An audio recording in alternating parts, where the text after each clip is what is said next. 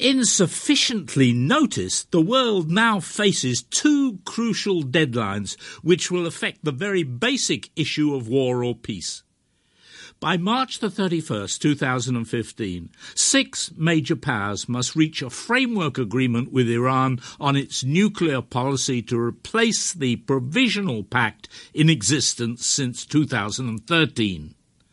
By June the 30th, 2015, agreement on the details of that framework must have been attained. As the P5 plus one negotiations with Iran over the future of its nuclear policy approach their penultimate session, maybe even their ultimate one if agreement proves elusive, President Barack Obama placed these crucial negotiations in an interesting light as he reflected that the Iran nuclear weapons issue had been a constant part of his political career.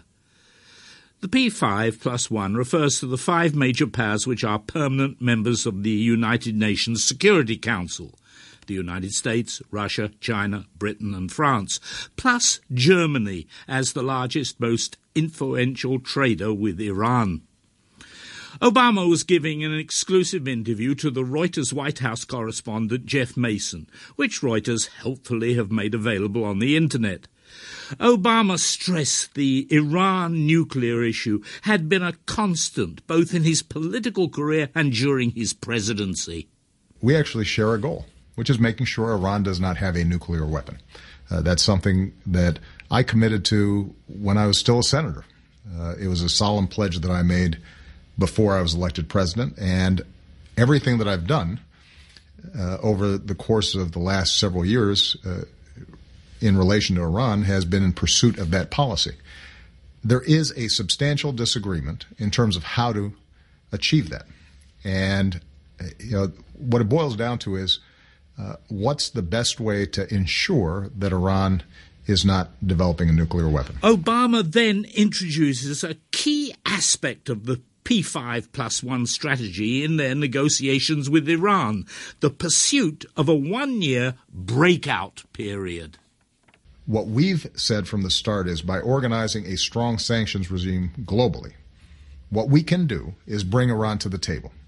And by bringing Iran to the table, force them to have a serious negotiation in which A, we are able to see exactly what's going on inside of Iran, B, we're able to create what we call a breakout period, a timeline, where we know if they were to try to get a nuclear weapon, it would take them a certain amount of time. And the deal that we're trying to negotiate is to make sure that there's at least a year be- between us seeing them try to get a nuclear weapon and them actually being able to obtain one. And as long as we've got that one year breakout capacity, that ensures us that we can take military action to stop them if they were to stop it. Obama stresses that one corollary of this strategy is that Iran must keep its nuclear program just where it is for at least 10 years, and that additionally Iran may not accept the P5 plus 1 demands for rigorous inspection. Now, we're still in the midst of negotiations. What I've said consistently is we should let these negotiations play out. If, in fact, Iran is agree, willing to agree to double digit years of you know keeping their program where it is right now and in fact rolling back elements of it that currently exist. Double digit years. Double digit years. If we've got that and we've got a way of verifying that there's no other steps we can take that would give us such assurance that they don't have a nuclear weapon. Now iran may not agree to the rigorous inspection demands that we're insisting on. They may not agree to the uh, the low levels of enrichment capability they would have to maintain to ensure that their breakout is at least a year. But if they do agree to it, it would be far more effective in controlling their nuclear program than any military action we could take, any military action the, uh, Israel uh, could take, and far more effective than sanctions uh, will be. And we know that because during the period in which we applied sanctions for over a decade, Iran went from about 300 or a couple of hundred centrifuges to tens of thousands of centrifuges. in response to sanctions. Now I have to make a clarification. The primary focus of Obama's interview was actually not the Iran negotiation with the P5 plus one. Reuters obviously sought the interview, and Obama obviously gave it because they were both primarily concerned with the blatantly political visit to the United States by Israel Prime Minister Benjamin Netanyahu to lobby against that P5 plus 1 negotiations and whatever it might achieve. So when he was asked his reaction to Netanyahu's visit, Obama first emphasized. Well, first of all, I think it's important to realize the depth of the U.S. Israeli relationship. Uh, under my administration, uh, billions of dollars have gone to support uh, Israel's security, including the Iron Dome program that has protected them from uh, missiles firing uh, along their borders. Uh, the military and intelligence cooperation is unprecedented. Uh, that's not our estimation. That's the estimation of uh, the Netanyahu government. And that bond is unbreakable. And so we need to make clear uh, from the outset uh, how strong uh, our alliance with Israel is. But Obama also stressed that the big picture must be the priority. Our focus should be how do we stop Iran from getting a nuclear weapon? Now, keep in mind, the Prime Minister, uh, when we signed up for this interim deal, that would f- essentially freeze Iran's program, roll back its highly enriched uranium, its 20% highly enriched uranium, uh, and so reduce the possibility that Iran might break out while we were engaged in these negotiations. When we first uh, announced uh, this interim deal, Prime Minister Netanyahu made all sorts of claims. This was going to be a terrible deal. This was going to result in Iran getting $50 billion worth of relief. Iran would not abide by uh, the agreement. None of that has come true. Uh, it's turned out that, in fact, during this period, we've seen uh, Iran not advance its program. In many ways, it's rolled back elements of its program.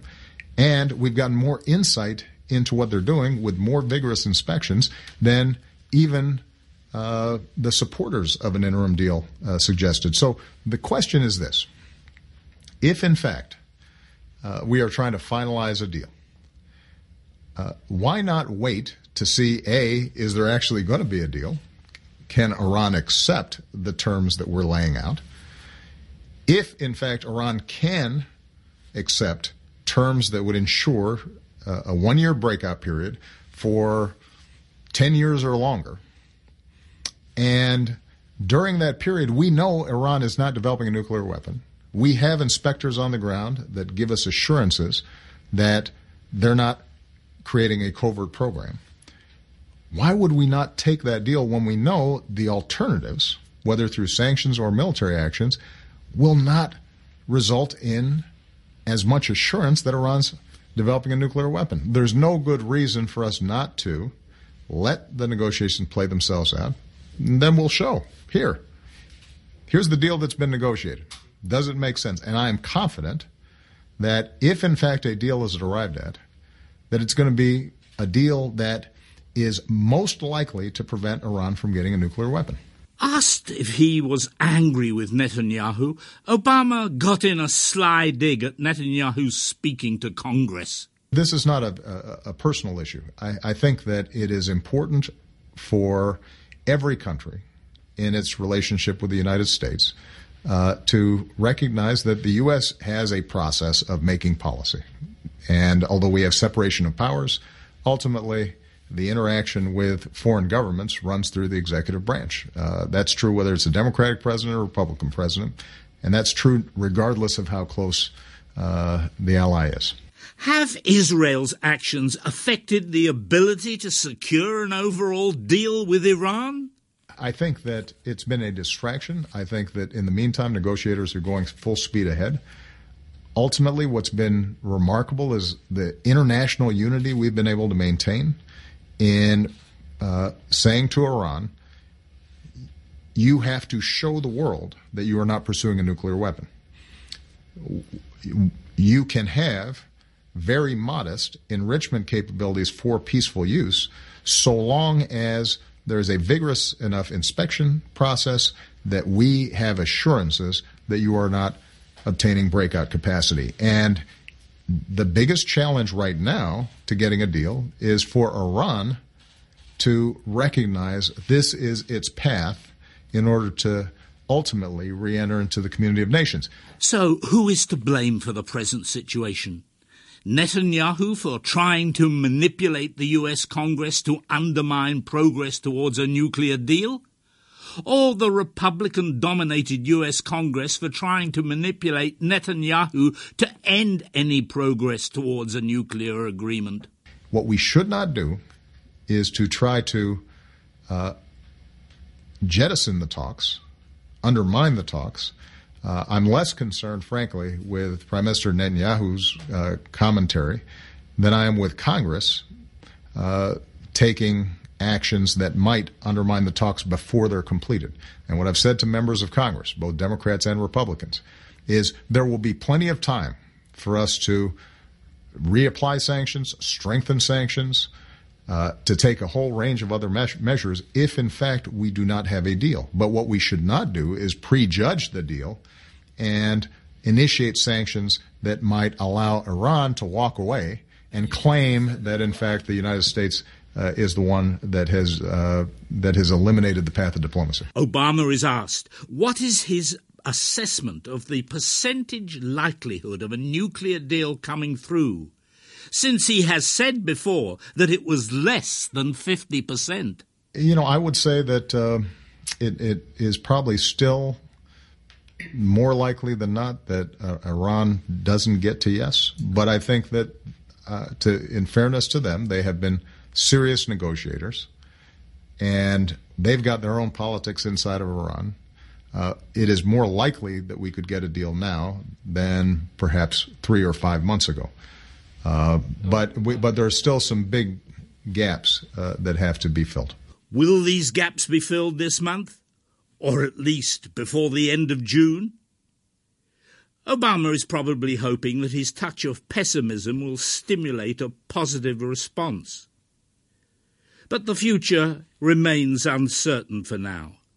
It is possible that Netanyahu has made a nuclear deal much more likely with his combative approach to the negotiations.